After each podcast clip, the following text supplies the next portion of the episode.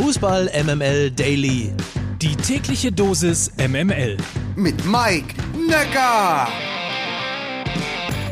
So, guten Morgen aus der Fußball-MML-Redaktion. Heute ist Mittwoch, der 26. Mai und ihr hört wie immer an dieser Stelle jetzt komplett subjektiv ausgewählte, dafür aber kurz und kompakte News aus der Welt des Fußballs. Gestern haben wir ja schon verkündet, dass Tim Walter neuer Coach beim HSV ist.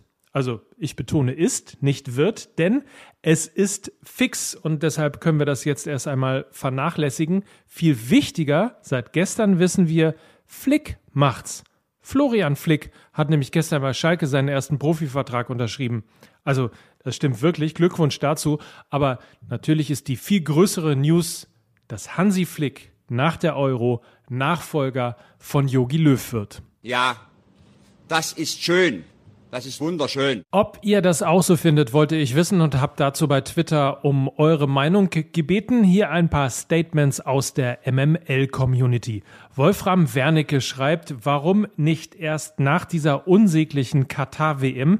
Das treibt auch Tobias Gerke um.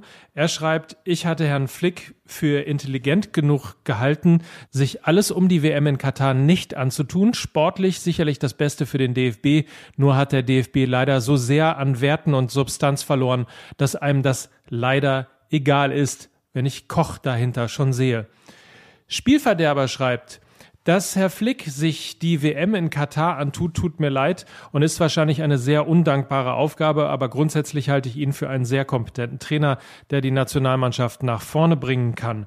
@Ingo Naut, Flick wird seine Sache sicherlich gut machen, aber für große Aufbruchsstimmung, insbesondere beim Publikum, wird das sicherlich nicht sorgen. Ich vermute, dass das Interesse jetzt nicht sprunghaft steigen wird. Analytiker schreibt, Flick gut, rettet Bierhoff den Arsch, warum ist der Koch noch da?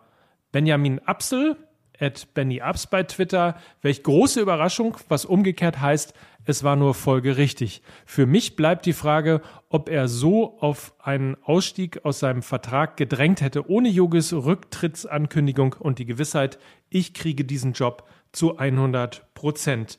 Und einen sehr wichtigen Punkt am Ende noch von Peter Stalljohann, er schreibt nämlich, war doch immer schon alles vorbestimmt. Nach Berti, Rudi, Klinsi und Jogi konnte jetzt nur der Hansi folgen. Recht hat er. Vielen Dank fürs Mitmachen übrigens an alle. Und noch eine Nachricht vom Transfermarkt. Der Torschützenkönig der zweiten Liga, Serdar Dursun, geht nicht zu Schalke und auch nicht zum HSV. Union Berlin sichert sich die Dienste des Darmstadt 98 Stürmers. Das zumindest berichtet unter anderem die Website 90min.de. Und auch die BILD vermeldet, dass der Transfer mit dem 27-Tore-Stürmer auf der Zielgeraden sei. Dursun wechselt ablösefrei von den Lilien in Richtung alte Försterei. Das war's für heute und morgen hören wir uns schon wieder. Bis dahin, habt einen schönen Tag. Mike Nöcker für Fußball MML.